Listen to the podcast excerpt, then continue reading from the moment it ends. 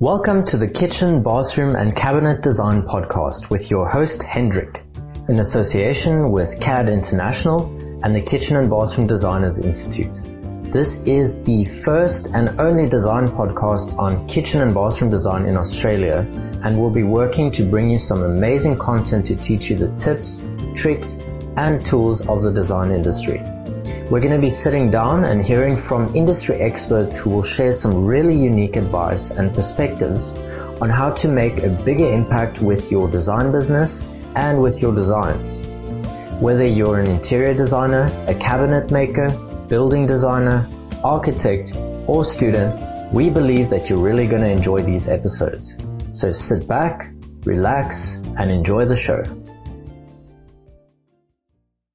Hello and welcome to today's podcast. Um, I'm here with Spiroula. Um, she works for Foxville Projects Group, and she is. Are you one of the head designers? I'm actually the design manager. The design manager. Okay. Um, could you give me a quick rundown of what you do and what the company does? Sure. So Foxville is actually a partitions lining company. They do walls, ceilings, paneling, that kind of stuff for, for quite large projects. Um, they've also got a sister company that I work with as well, which is called Global. Global's a joinery company. So between the two of them, they offer a full fit out service. Okay. Yeah. So my role there is essentially to have a look over all of the designs that come through. Um, I check all the shop drawings. I liaise with the clients. I work with the factory staff um, and just make sure that you know the initial brief is met and it goes all the way through to being executed on site. Right. Okay. And how did how did you get started in that? So I've I've got an interior architecture background. Okay. Is um, that different I, from interior design? Slightly. It's a little bit more involved. So interior okay. design focuses a little bit more on, I guess, bit more on just kind of spatial planning, colors, that kind of stuff. Whereas interior architecture actually focuses more on the architectural details as well. Okay. So it's almost like architecture and interior design together. Right. Um, just the only thing that we don't do, I guess, is like the structural side. So I wouldn't okay. actually do the shell of a building, um, but I'm able to do everything else on the inside. Okay, so you basically do the like the whole shell of the interior, not just um, I guess what interior designers do. Correct. So okay. I'll I'll even come up with lighting designs, ceiling designs, um, you know, entire layouts, CAD drawings, mm. perspectives, selections of finishes. Um, so the whole deal, joinery drawings, everything. Okay. Um, and is that something you wanted to do after like you finished uni or? Yeah, that's um. I knew I wanted to do that since I was in year six. oh. so. I've always always been interested. Right. Um, as soon as I finished high school, I went straight in. I fast tracked my degree, so instead of doing it in four years, I did it in three. Okay. And so by 20 years old, I was in the industry, and I've been working ever since. So. Wow. Yeah. Right. Yeah, I'm still studying, unfortunately. Like I have two, two more years left of architecture. Architecture is a is a larger course because um, yeah. you've got to go through, do your masters, get registered, all of that as well. Yeah. Um, I wasn't too keen on doing the architectural course just because I'm not too interested in the structural side. Mm. Um, I did like more the layout, bit outside. Um, and I was lucky that I guess I was able to find a degree that finished up in three years. So mm. I was able to get working quicker. So okay. So when you were young, you had a pretty straight and narrow plan of what you wanted to do, and you just did it. That's it. Okay. That's it. Um, a lot of my decisions through high school were based on doing, you know, a design based career. How much experience do you have in kitchen and bathroom design, particularly? I'd probably say more so in kitchen than bathroom. More in kitchen. Okay. Um, but in every job that I do, I work with both. Um, okay. Why I say more kitchen is because I did have a little bit of time in my career where I actually worked for a company called the Kitchen Group, which mm. is the umbrella company for Good Guys, Freedom, Sydney, and Wholesale. Oh, and wow. I designed all of their showrooms nationally, um, as well as doing all the TV shows. So the Block, Reno Rumble. Oh, really? Well. So, yeah, so I was That's able very exciting. Um, it was actually. Um, dealing with the media side of things is very different to anything else that I've ever done. but um, that really gave me a good insight as to what was involved. Um, Mm. there, there's obviously a bit of fluffing around because you are tilling with TV. It's not Yeah. real life, but you know, in terms of what you have to do to actually get something from design stage through to production and Mm. installed on site in a very very tight time frame.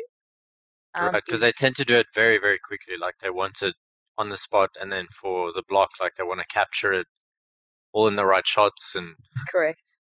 And you're having to then, you know, there's there's other skills that come into play there. You have to then coordinate with with trades as well, because Mm. as you know, with those TV shows, they actually they show room by room every week. So they actually only fit out the room that they're that they're doing that week. So Okay. there could be other trades finishing off something else while you're trying to get in there, and tilers that go in while you're trying to put your joinery in, and it's like it's a lot of coordination Mm. but it's it's an experience. I must say it was it was a great experience. so, did you actually do designs on the block, or how how are you I did. involved with that? I did. Um, I was kind of behind the scenes for that. Okay. Um, apart from from one episode where I had to jump on and, and actually defend the company, but let's let's not talk about that. Um, so I was behind the scenes. I was there with the camera people, and I would, I guess, direct kind of like an on-screen designer. okay. that was there to kind of represent the company and we had certain deals with certain manufacturers, certain suppliers, um, you know, new ranges that they were about to launch, new colors that they wanted on the show, and so we then tailored what we had to kind of get on camera and what we had to get on TV. We tailored it to each, I guess, contestant's individual style. So Right. we sussed out their style when we did the consult, and then picked and choose finishes that we then recommended to them that said, you know, this would be really good, this kind of style of, and then that way we made sure that every style of, I guess, kitchen and cabinetry and stone color and all of that was showcased, um, as well as then making sure that their apartment still had that consistency in design as well. So, Okay. Wow, that's really interesting. Yeah, so I was there on site, uh, traveling from Sydney to Melbourne every week. Um, you know, drawing up all the designs, working with the factory, um, doing a lot of pleading to try and get things really quickly. Right. Um, but yeah, no, it was, it was great, great experience. I guess that would have given you some really good skills um, in relation to working closely with all the manufacturers and all the people Correct. you were representing. Correct. Yep.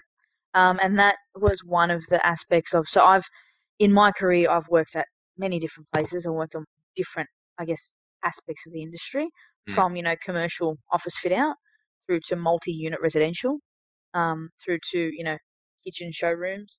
Um, I've done hotel design.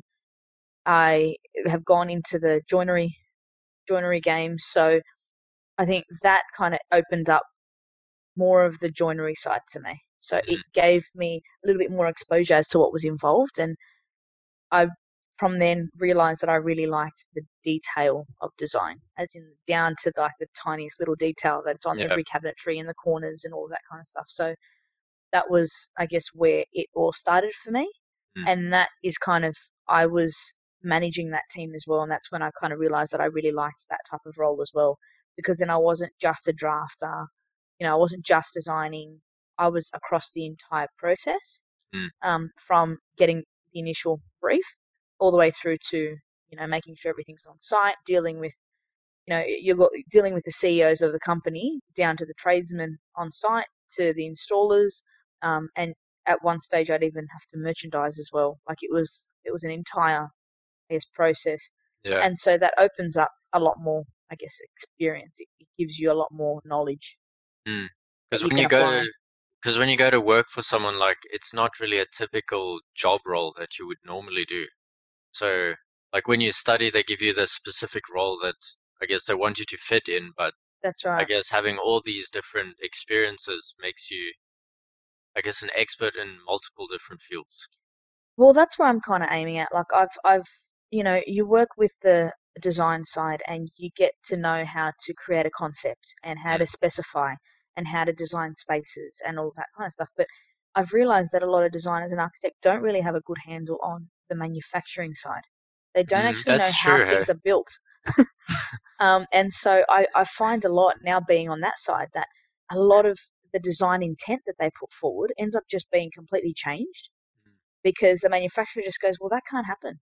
Right, because I haven't worked closely with the manufacturers to kind of understand how their processes work and how their Yeah. construction details work and all that sort of stuff. Yeah, correct. So in uh, you know my my previous role, I was able to I was very fortunate in being able to actually travel to Shanghai as well, and I went to a big factory in China that Oh, wow. um, my company was working with closely Yeah. with because we had desi- designed this bespoke elevated bed for a co-living space. Um, and you know, I, I was again very fortunate to be able to design the first co-living space in Australia that happened to come through our client. So because all these joinery pieces were one-offs, they'd never been done before. There was a lot of bugs to iron out. There was a lot of, you know, even down to the type of wheels that you use and the type of hinges that you use. And Yeah. So I went to China and I, I saw the way that they do it, and they're on a massive, like they're on a different level to what we are here. Um, they work at a million miles an hour, but In terms Again- of like mass production or it's ridiculous. You Yeah. walk through and there's people following you with a notepad all the time. Holy You just talk and they just write. And That's you say, I want this change, and the next morning it's done. It's done, and you're like, oh, okay. I didn't know that could happen, but it did. Mental. It is very mental, but the the work ethic and and just the the manpower they've got over there is crazy. Mm. So um, again, that kind of gave me the opportunity to go into a factory and see. Okay, I can ask for this, I can draw this, but can it actually happen? What does my drawing mean? Because it's one thing Right. putting it on paper, and it's another thing seeing it built. And there were a few things that I had drawn that made sense on paper, and then as soon as you start, you know, playing with it, messing with it in real life, you start to realize it's not practical. Mm. You know, it's, it'll it'll tip over, or you know, it doesn't close properly, or something. Yeah. So, yeah, I think getting a really good understanding of the entire process, even if you don't specialize in anything, Mm. is really important because getting a better understanding of the manufacturing side actually makes you a better designer. Yeah, that's that's right. That's what So, I've yeah. heard from a lot of people actually. It's hard to kind of get into, and it's really hard to, I guess, when you go to the manufacturing side, they're very picky in terms of who they take on because they don't just they at the end of the day, joiners and manufacturers hate working with designers. They hate it. Um, it's one of those love hate relationships because they need them to be able to have something to work off, but Mm. they hate them because they understand that they don't actually understand. They've never been on the tools. They've never been on the floor to know how these things are made.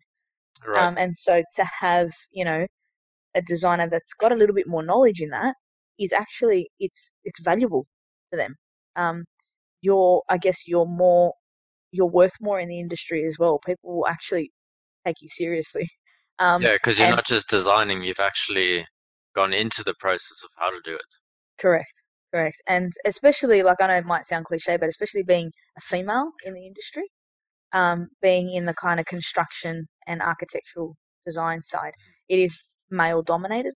And you do really have to know what you're talking about to be Right. able to talk with these guys and have, like, kind of grasp their attention and have them believe that, yeah, you know what, yes, this will work as Mm. opposed to just kind of just disregarding you and going, you know, you've never been a tradie, you've never done this. What do you know? Right, because I guess Uh, on the one side, the architecture industry is kind of male dominated. Yep. Um, and then I guess more on the interior side, it's more female dominated. So it's kind of crossing those two boundaries to be able to say like you're a female, but you also uh, got hands-on experience on all the practical stuff as well. Yep, that's right. Because they do, people hear interior design and they think, can you tell me my paint color on my wall and can you pick a pretty cushion for me? That's pretty much it. Um, Yeah. and that's it's so much more than that. Um, and it's it's about making space work. It's about making it practical. It's about maximizing, you know, and when you're talking about kitchen and bathroom, especially, it's about maximizing storage. It's about making it, you know, work for your own needs.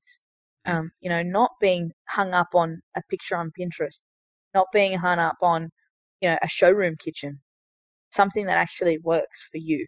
Mm. Um, and I feel like, you know, if, if you can get a good understanding of making something look good, as well as making it user friendly and, you know, practical for your clients' needs because that's the most important thing. It's not about you. Yeah. It's about the It's way about they the live in it. clients. um, and as well as make draw it and design it in a way that you know can be built because then you don't have somebody else saying having to change the whole design Right.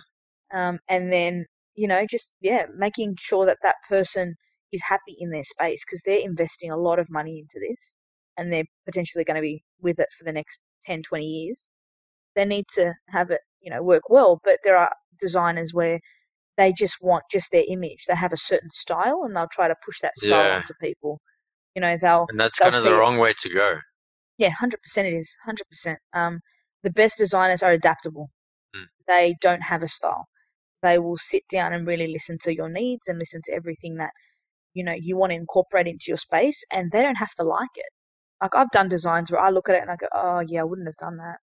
But Mm. you don't have to like it. It's not about you. Yeah, it doesn't matter if you didn't like it or you did like it. Some other your client might have really liked it, and that's all that really matters. That's it. And then it, it, the other way around as well. Like it doesn't matter if you love it. If they hate it, Mm. you've I guess you haven't ticked the boxes. You haven't done your job. So you know it's it's kind of it's a fine line between trying to convince them that you know what this is the right way to go because I've studied this and I have you know in my experience I've experienced X Y Z. Don't do this, do this, all of that, and making sure that all their needs are met.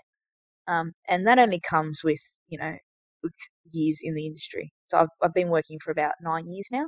Hmm. Um, and again, I've worked at many different types of companies. I've I've always been the type where if I feel like I can't get much further in a company, I tend to move on Mm. because I constantly want to. And that's why you know in what was it like five years, five or six years in the industry, I ended up in a managerial role because I kept pushing my boundaries. I kept I'd get into a role and just go, you know what, I don't know Mm. half of what they're telling me to do, but I'll figure it out.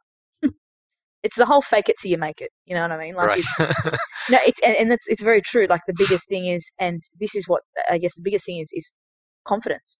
Mm. Nobody's born with it. You, it's a habit, just like anything else. So if you you know do enough research and have enough experience where you're confident in what you're saying and what you're selling, then other people will be confident to hire you in that role. Clients will be confident to go with your design. People will feel safe and comfortable with what you do. right. So And that comes, I mean, that comes from experience. hundred percent, 100%. It comes from making a mistake and then pushing past it and saying, no, I can improve and pushing Yeah. further, I guess. Yeah, and, and having something to back you as well. Like you need mm-hmm. to have some kind of work to back you to say, I'm saying this for this and this reason. I'm not just pulling it out of nowhere. I've done this and it hasn't worked, or I've done this and it has worked, or you know, this complies with Australian standards. This doesn't, Mm. because that's another thing. It's compliance. Um, and so there's a fine line, I think, between confidence and arrogance. So if Yeah. you come into the in- industry with no experience, acting like you own the place, nobody's going to want to work with you. and I've worked with a few of those. yeah. If you you know you start off really open to you know just taking everything in speaking to as many people as possible asking as many questions as possible um, you know not being afraid to say that you don't know what you're doing or you don't know what they've asked of you because that's that's happened many times for me you know, they'll ask Mm. you something and instead of just going okay sure i'm walking off and going what just happened just ask them just go you know Yeah. what i didn't actually understand what you were saying can you show me can you explain it to me Right, and then you have two scenarios how that could play out. Either they accept that you've asked them to learn something and they help you along, Yeah. or number two, they they mock you for not knowing. yes but So that two- comes that's a character that's a character thing so that Yeah. if things like that happen it starts to show you the type of people you're working with Mm. every good person in some kind of supervision like supervisor manager director role should be grateful like and happy that you're asking questions.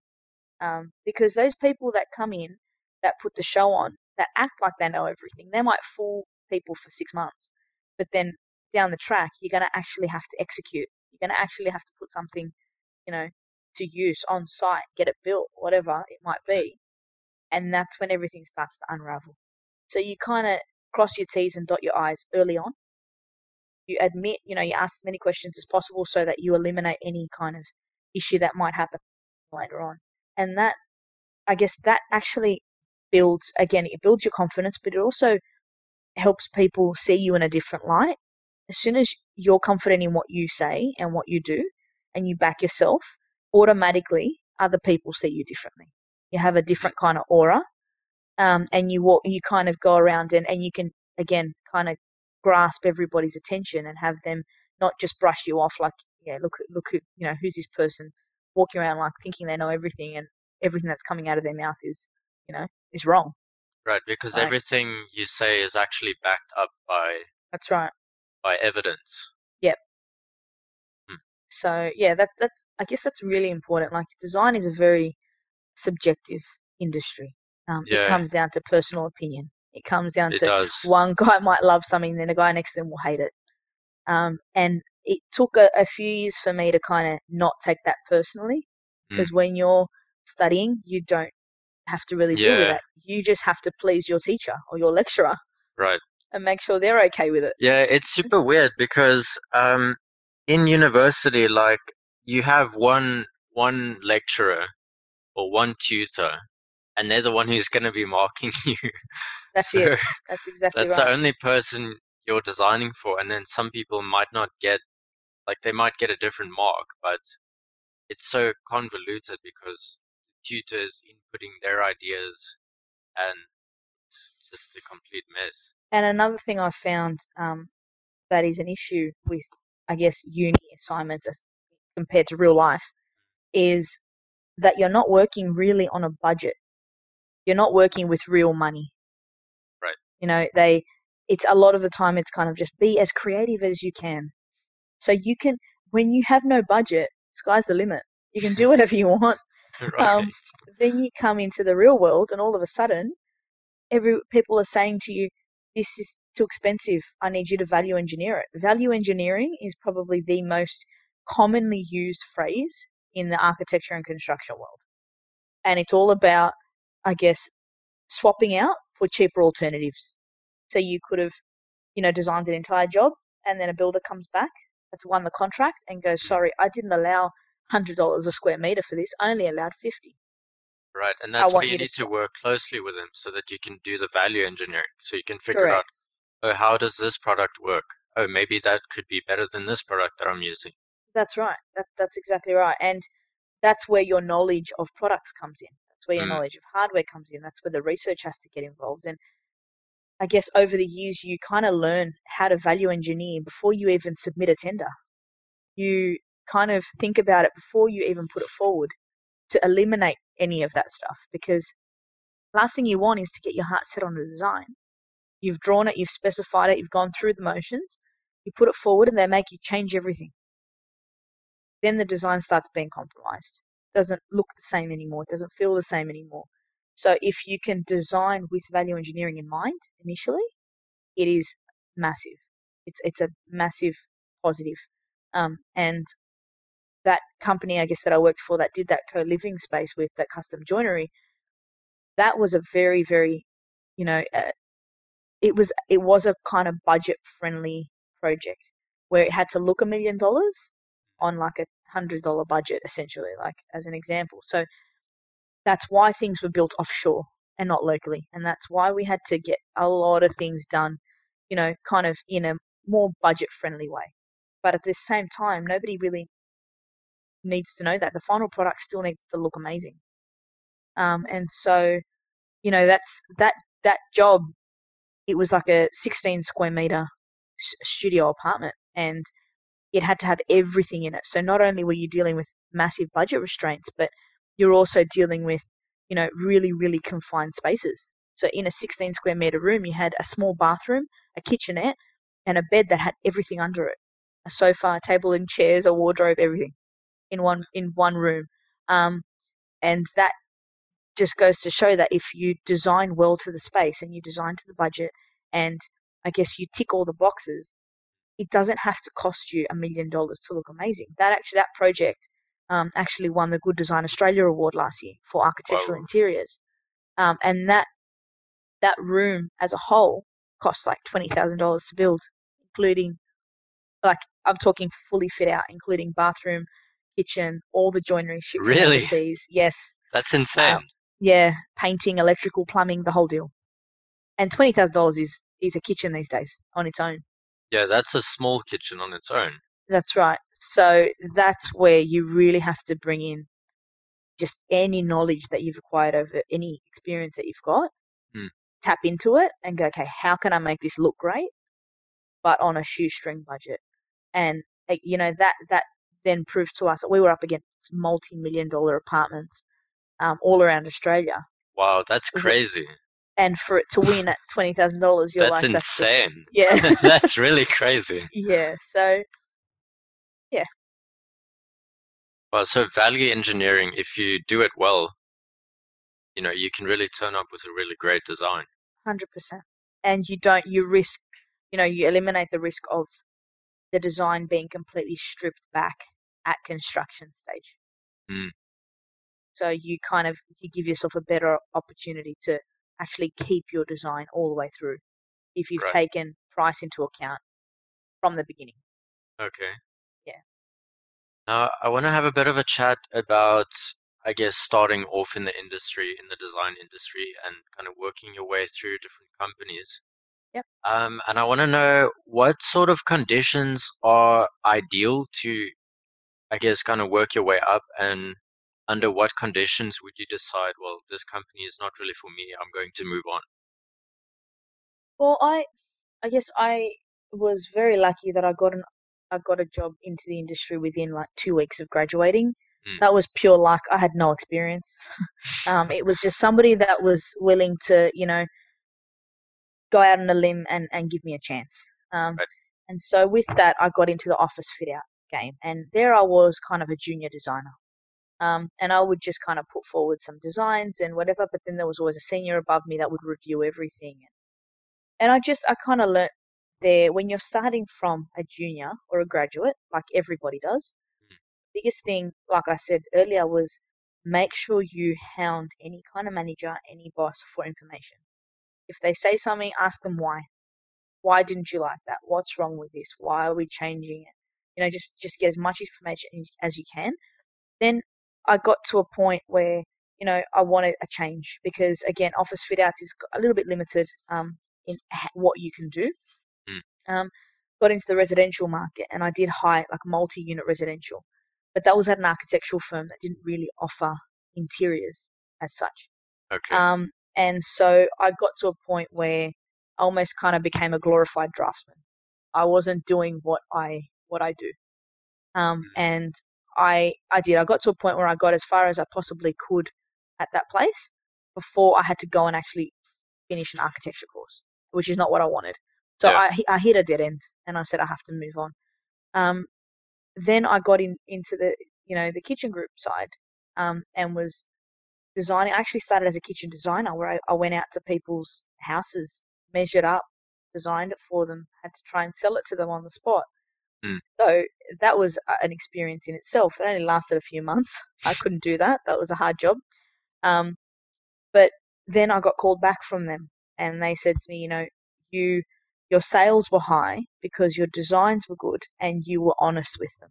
So instead of just being a salesperson where you just walked in and you just wanted to make money, Mm. I was honest. There were times where I actually walked out and said, I can't help you because these uh, because those companies do modular, which means all the cupboards are set sizes. There's nothing custom about it. Mm. And so you can't help everybody. You, there are people that for certain spaces need custom. Um, and so I kind of left that, and they called me back and said, "Well, is there? uh, We want you back, but we know you're not going to want that role." I said, "No."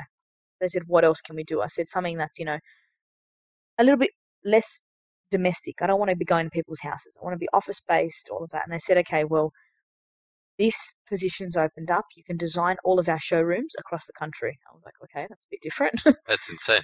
it was it was big um and we did massive rollouts and every week i was in a different state and i was you know again working with the tv shows and i did some celebrity kitchens as well i did scotty cam's kitchen we did darren palmer's kitchen um and that took my career to a different level because they took a chance with me and Mm. put me in a managerial role, where before that I was in a junior role. So that's not the the experience everybody has. Um, sometimes it takes people a bit longer. I was, I guess, lucky because I I learnt a lot, and so I was able again to back myself and and be confident in what I did. Mm. Um, and I've also not kind of been scared to just speak my mind and say what I think. So I I got myself into this role, and I just thought, you know what? Again, I've never done this before. It's scary, but just figure it out along the way, and that's what I did.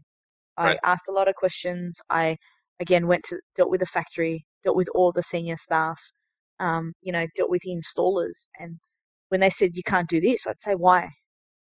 What what's the alternative? Why can't we do this? I need to know moving forward because I don't want to make the same mistake twice. I want to make sure everything's designed to be able to be installed and produced properly. Um, and I guess it's just that can do attitude. Don't ever Right. turn anything away. Don't ever act like you're too good for anything. Do any role that comes your way because you will learn something from everything. Right. You're gonna gain skills from that either way. Hundred percent. Even if it's just making the boss a coffee, you you learn. You kind of bond with certain people in different ways as well. Um, and if you're, you know, you if you're not picky with what you do, there comes a time in your career, you know, 20 years down the track where you can be picky. um, starting off though, you can't. You Yeah. need to take on everything that comes your way. Doesn't matter whether you think you're too good for it or not, whether you think this isn't part of my role. You know, I was doing programming and, and scheduling and that kind of stuff, and I'm thinking this isn't design, this is project management stuff. Yeah. Um, and that's what I'm doing now as well. So I'm I'm currently working out of my company doing some stuff for the Crown Casino at Barangaroo, and a lot of it is project management based. And you think to yourself, this isn't design. What am I doing? But then you think you take a step back and you go, no, well, this has to be done in order for the process to go through the way it has to go through. Right. You need to program things. You need to schedule things. You know, and that's if you're open to everything, then you will get so much knowledge across every aspect of the industry. Um, even being open to estimating, being open to you know the pricing side of things, even though it has nothing to do with design. If you know how much things cost, and you know how much things materials cost to get and materials cost to fabricate, then nobody can act like they know more than you. You will constantly know off the bat that, you know, no, you've ripped me off. That's not right. We can do this. We can't do this. This falls in budget, you know. Just knowing a bit about every stage, it, it it's like a world of knowledge. You can't put a price on that. Right. So. That kind of drives your value up as Hundred percent. You're as worth a more. professional. yeah, Yeah, you're worth more. Um, you know, I'm I'm actually a panelist next week at the Sydney Build Expo. Um, ah, we got an email about that actually. oh right, okay, okay. Yeah, well, I'm speaking on one of the panels next next week um, about the diversity in construction sector. Oh wow. Um, yeah, so it's you know you you get exposed to different things, you meet different people along the way, Yeah. and that's how you network. That's how you move up in the industry. That's how Right. you get a, you know, you you will get some scary opportunities being thrown your way. Never say no to them. Never say no, um, because again, get into it and figure it out when you're in there. Mm. Providing it's not, you know, a qualification you don't have. Like I can't go and pretend I'm an engineer, you know, or or pretend I'm a, a cabinet maker because I'm not. Yeah. But if it's a design based, I will figure it out along the way. YouTube, Google, like, there's so much information out there now. So right. yeah, you just need to be open to it. It's the most important part, Mm. and not be arrogant. Yeah. That's an important point. Do That not be arrogant. Yes. Um, okay, and so what would what are some of the leadership skills that you've picked up on your journey so far? What are some of the important things you need to be able to do if you're in a managerial position or in a leadership position as a designer? One, it's a few of them actually. I, I kind of learnt from the different bosses I've worked under, and I've picked on what I like that they did and what I didn't.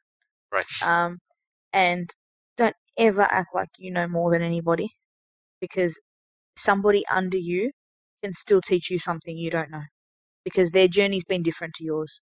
They've been exposed to different things to yours. So always be open to everybody's opinion. Um, you can't, don't ever undermine anybody because you have no idea what that person's capable of. Right. Um, I guess delegate well. That was something I struggled with. I always had this thing where I'm a bit of a perfectionist. So I would kind of take everything on myself, completely stress myself out, and just be like, well, I can pass this on to somebody else to do. But then I'd have this thing of, I want it done my way. You know, so, and then I had to let that go. That, again, Yeah, that I used to struggle of- with that at uni. Yeah, but it's, I kind of got it's hard. it. Yeah. It's hard, but then you realize that, you know, everybody needs to have a chance to work on every part of a project. Mm. You can't just take it all on yourself. Um, and so delegating is very important. Sitting down with whoever you're debriefing or briefing, you know, I tend to create a concept, and now that I'm working in the in the fabrication side, the manufacturing side, I will come up with a concept of design. I'll speak to the client, get a brief, all of that, and then I'll have to debrief to a drafter or someone to actually get them to shop, draw shop drawings and get it ready for production. Don't just send them an email with some markups and say, do this. Sit down, give them time. Because if you want these people to do the right thing by you, you need to do the right thing by them. You know, Mm. don't. I've, I keep saying to any of any of my um, my guys, there's no such thing as stupid questions. Um, you know, doesn't matter what because I do. I get people coming up to me going, "This might be a silly question." I'm like, "No, you have no idea how many of those I have asked. you have no idea. Um, you know, just any question, even if it seems like common sense, ask the question, get the answer, um, and I just it's always very just an open policy for me. There's no you need to sit down with me and talk to me some about something. I'm always free. You need Yeah, to. I mean, never there's have. no other way to learn, right? Like that's the only way That's right. people learn is by making mistakes. That's exactly right. And don't ever make them feel like less of a person for making a mistake. Because there are, you know, take responsibility. If it's your fault, take take responsibility. If it's their fault, explain to them what they could have done differently. But don't ever make them feel like stupid. It's it's just the worst way to go about it. Because people don't grow. That suppresses them. Yeah, keeps that's them- right. That will then constantly make them doubt themselves. Mm. You need to give them more responsibility, allow them to make those mistakes, but not be scared that they're going to get hounded afterwards if something goes wrong. You know, that you need to give them that safe, safe space um, where they feel like, you know what, they can come to you and say, you know what, I screwed up. I should have done this and I didn't. And you go, it's all right, we'll fix it. We'll sort it out. I've been there before. Everyone's been there before. So I think it's it's just that people like delegating is a big thing because obviously that's that's time management and making sure the workload gets evenly distributed. Everybody's Right. busy. But I think it comes down to the person. Some people are meant to be managers, some people just aren't. Some Mm. people go on massive power trips and get, they see the title and it means everything to them. Yeah, but The then they get into me- that position and they can't do the bloody job. That's exactly right. Um, and the title means nothing. Like I, I look at it as well. I'm just like, if I title just said designer and didn't say design manager, it would mean nothing to me. I would still sit next to them and I would still mark up their drawings and you know send those emails to clients and ask the questions for them and help them wherever I can. Like with my last place, because I've I got more involved in the joinery side. I actually was asked by my boss to run a joinery workshop for a you know team of ten architects. That was petrifying. These people have been in the industry for 20 years. Yeah, I'd been in the industry for maybe seven at that stage. And I'm thinking, what am I teaching them? They should know this. I guess Um, it's just a specialized knowledge you've picked up that Well, I that's guess right. they might not have learned. Yeah. And they know other things. I, I used to go to them for other things. They just bounce information off each other. Just learn as much as you can. Um, and by doing that presentation, I could have just said, nah, that's not my job. Um, it's not my job to teach them. Get them training. And a lot of people do do that. But I was like, no, you know what? I can use this opportunity to then teach myself as well. Because in order to do this presentation and this PowerPoint and, and to present it to these people, I need to research. I need to make sure everything's correct. I need, and I learnt a lot just by doing that exercise. So Mm. that then comes back to don't just get hung up in what your role is. Do anything and everything around it because you will gain something from everything. Mm. Um, so that's yeah, I think that's the biggest thing for me in terms of being in that role. It's just being approachable. Don't Right. put anybody down. Don't make them feel stupid. Just do what you got to do to get the job done. Because the final result and making the client happy is the most important thing at the end of the day. Mm. Oh, okay. Just gonna have to process everything you just said. um, you said that you that you, on the panel that you're gonna be on, um, you're gonna be talking about diversity in the design industry. Yeah, well, diversity in construction. It's in called. construction. Yep. Okay. Um, could you maybe give me like a quick overview of maybe some of the issues in the design industry or some of the diversity issues in construction? Well, it's, I guess it is touching on what I said earlier as well, the gender, I guess, difference as well um, across construction and design. Kind of blurring that line between the two where, you know, the men can un- understand that a woman might know just as much, if not more than they do in certain things. You know, Mm. don't don't get so hung up in what your gender is just because typically men are, you know, t- tradesmen. The amount of women I've seen on site, you know, that they bring something else. They bring a different element to Mm. to the industry that that they may not have had before. Um, there's you know another aspect of it where there's you know actually designing being culturally sensitive to it as well. So there are certain, you know, when the Chinese are big on the whole feng shui. Now you need to design to certain cultures if that arises as well.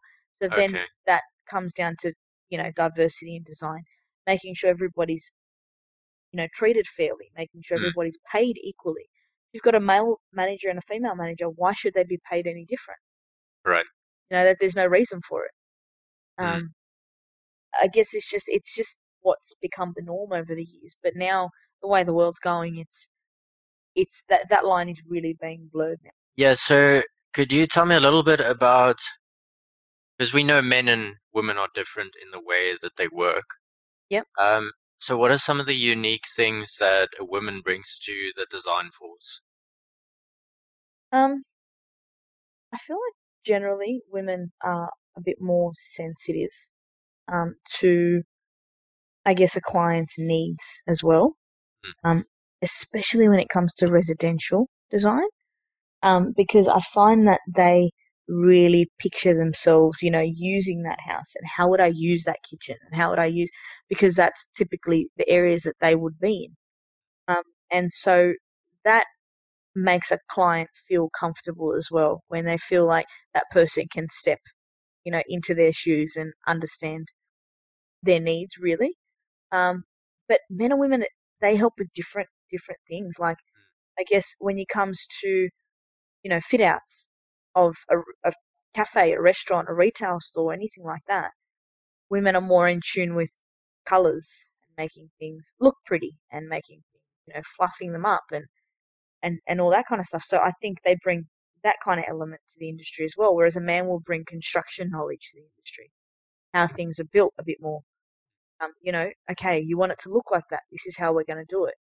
So if you just kind of tap into a female's expertise and a male's expertise and put them together, essentially you'll get an amazing product. Right. Um, And you try to get them working in places that they're better at? um, know. In my where I am now, it's pretty even. Okay. You know, there's there's I guess after a certain point, it doesn't really matter because you pick up all the skills you need, anyways. Well, that's exactly right. Yeah. Yeah. But um, you'll find that I guess, rightly or wrongly, the project management side is usually males, and the design side are usually females. Okay. Um, so I think that comes that's more like the creative and the logistical kind of mind.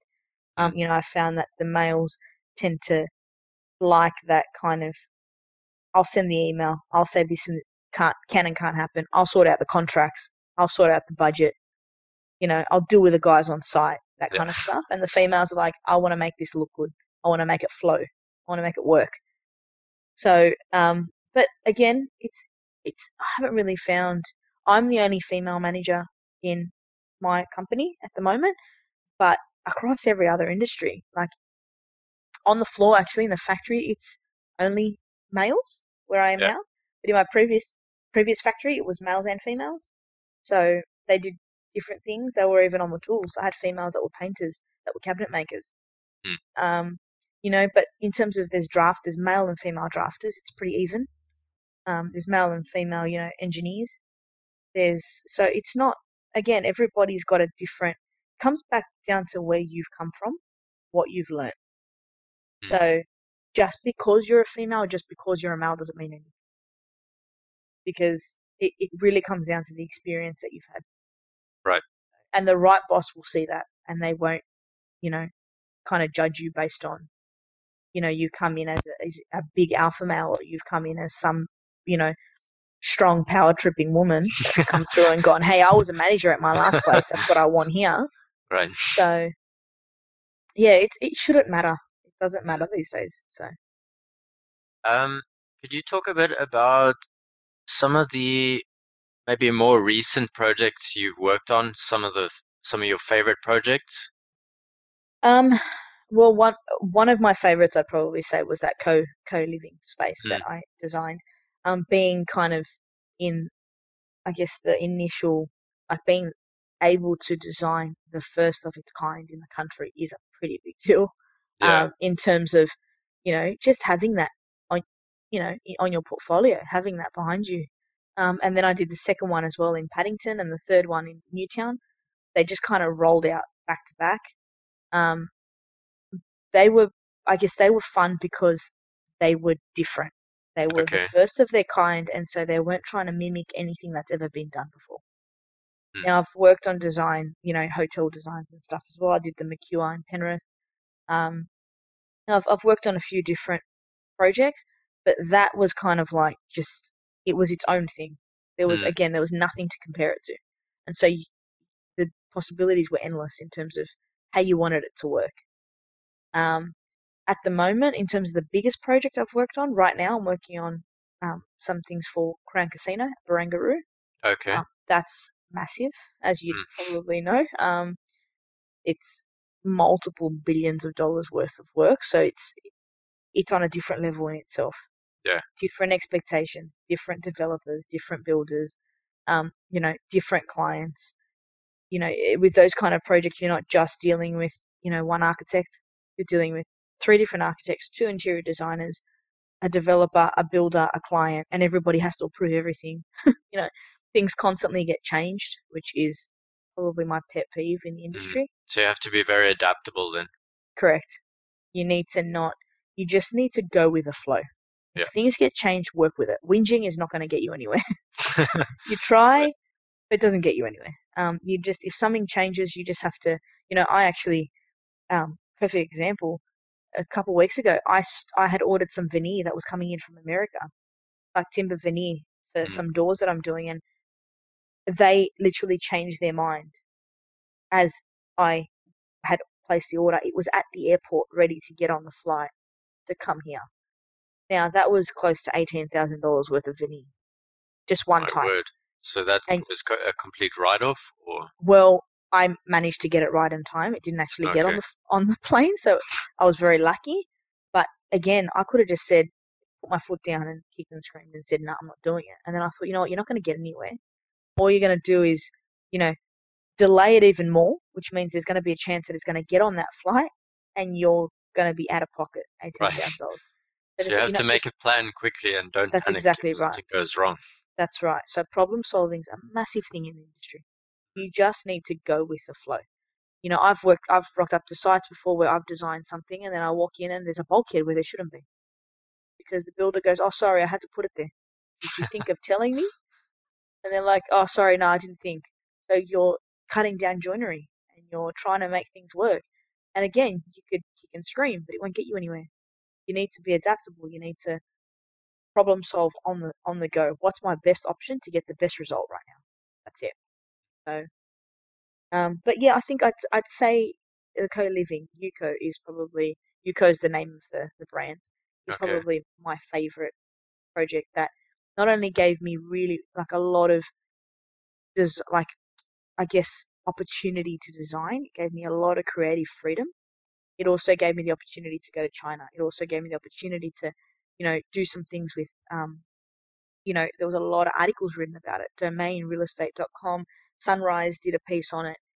Uh, you know, it won an award like that for such a small project that I didn't Mm. think would be so impactful. Um, yeah, it's I guess the best projects to work on are the ones where you learn a lot from them. I learned a lot from that and I got a lot of experience um, and opportunity um, to kind of just expand my knowledge, do more research, travel. You know, it got acknowledged as well, which is always a plus. Um, so yeah, that's. I was actually overseas at the time that the award ceremony happened, so I was very, I guess, upset that I didn't get to go up and get my award. But Right. you know, it was it was a great thing to to find out while you're overseas. So yeah. yeah, it was good. Um. Yeah. So, what was? This is about kitchen and bathroom design, so I'm just trying to think. that I'm allowed to ask questions in this direction, which is funny because it's my show. um. Yeah. Well, could you tell us a bit more about maybe some of the ideas and thoughts that went into the co-living space design? Yeah, well, that was mainly based about around, you know, maximizing storage and space in a very small area.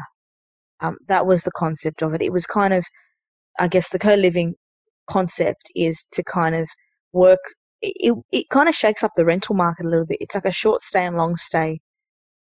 I guess it's a short and long stay space where you could stay for as short as three months or mm-hmm. have like one or two year contracts like you do in the rental market. Yeah. But it offers your community at the same time. So there was communal kitchens and communal courtyards and stuff where, you know, a host, an actual live-in host would organize events and networking and, you know, yoga classes and dinners and all that stuff so everybody can kind of meet and, you know, interact. Um, and so, but we were limited because all the sites that we had were pretty much in the city. And so we, they were trying to max, maximize the amount of rooms that they'd get on a limited site because obviously the closer you get to the city, the less floor space you've got to work with. Um, and so it was really about just being smart having everything have a multiple use. So our bed, you know, I wanted to create as much floor space as possible, but I wanted ev- them to be able to have everything that they needed, like every necessity that they needed. So it was an elevated joinery bed where one section pulled out and it was a table and chairs. The other section was a you know a wardrobe. The other one was a, a sofa on wheels, and the staircase that went up was drawers. Mm. So you could use everything. Everything could be put out and set up, or you could pack everything away and you had clear floor space. Now I had this shelf underneath the t- the TV that flipped down and became a desk, and then flipped back away. So you really had to be smart in giving everything. I actually designed everything based on okay, how can I use this in two different ways? How can I pack it away and have it useful? Or how can it look good but be practical at the same time? So Mm. that was, I guess, the I, I created like this um like a custom pin board, like an accessories rail, and you could hang off it, pin on it, you know, put papers on it. It was a shelf as well. It was like this multi, you know, multi-use thing. So everything had to have a second purpose. Apart from the kitchen and the bathroom, they kind of just do one thing Yeah. but everything else had to have you know a second purpose and that was i guess we we the whole concept for that was based around um le corbusier's idea of a home is a machine for living so everything became a machine everything had to work yeah and everything had to work together and uh, independently at the same time but it was like imagine like this lego house where everything has to kind of fit in Yeah. together. Right. So that was the concept behind that. There's and limited space, so you got to make That's right. everything work well. Yeah, and make sure these people have the option to be able to use the space the way they want.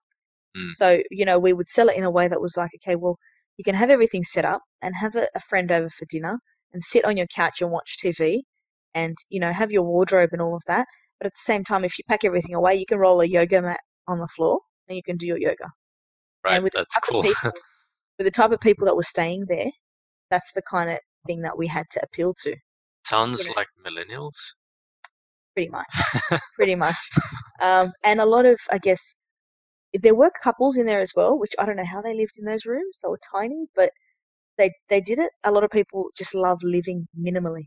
They just love not having a lot of things and not hoarding and not and they just live off exactly what they need. And they found those spaces amazing.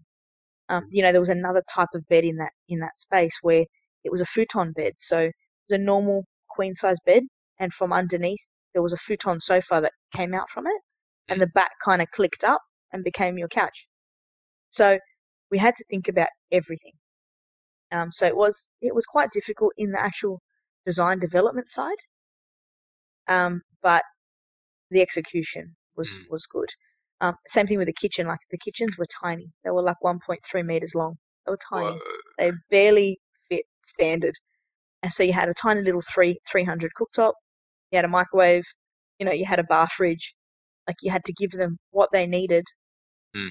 But in a tiny little space. Like it was Yeah, that's quite small here. yeah, really small. Wow.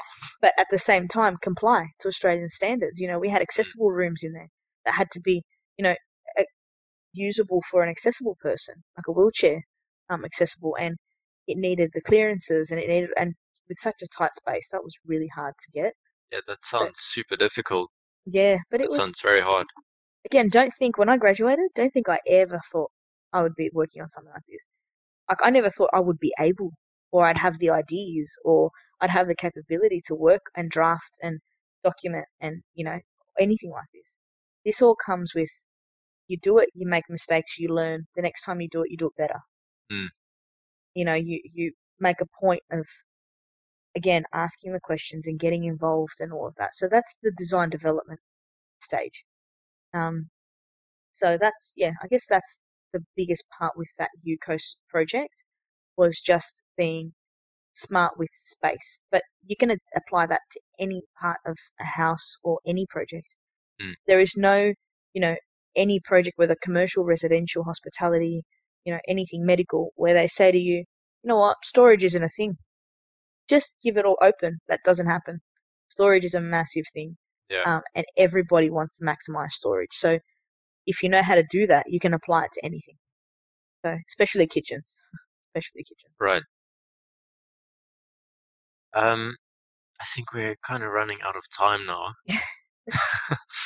There's been a lot that we've covered, so my brain is like trying to think about all the different things at once. um, could you just give us a bit of a rundown about what your so this will be the last question. Right. Um, yeah, just give us a bit of a rundown about where you're aiming to go soon, or what what your medium to long term goals are, Okay, um, that's a tough one. or what Uh, you're working on achieving at the moment. Well, I I've always had this, I guess, this want to kind of go off on my own as well. I've always wanted the opportunity to do my own thing. When you run the show, you know, it's it's the sky's the limit after that. Um, but there's always there's a beauty to working for somebody else as well. I guess just moving up the ranks and getting a role. I don't even know. I guess I could only go director, design director from where I am now. But yeah. having that role that kind of encapsulates everything that you want Mm. and being able to pick and choose what you know what you take on and what part of the, the job you don't want to do um, at the moment i am doing work that i may not want to may not want to do it's more project management it's, it's things that are um, you know that aren't i guess really um, in what i want um, Mm. but at the end of the day moving forward, I guess it's just kind of maintaining, um, you know, maintaining your status in the industry, networking as much as possible, learning as much as possible, maybe just staying in, in the kind of role that I'm in now. It's not, I can't really go too much further. I guess it's more just building relationships more. Mm. Um, you know, working for a reputable company, being able to work on some massive flagship projects that put your name on the map. Yeah. You know, And I guess where, uh, for you contributing back to the industry with uh, all these talks you're having. yeah. So that's um, you know, yeah, being even something like this, being able to do a podcast, that's something Yeah. I never thought I'd be able to do. Um, so um, that's you know, all that kind of stuff only comes when you can actually have something to talk about. Yeah. Well, I just want to say thank you so much for doing this podcast, and I've Thank learned you. an awful lot. So that's that's great. That's good. I'm glad I could help.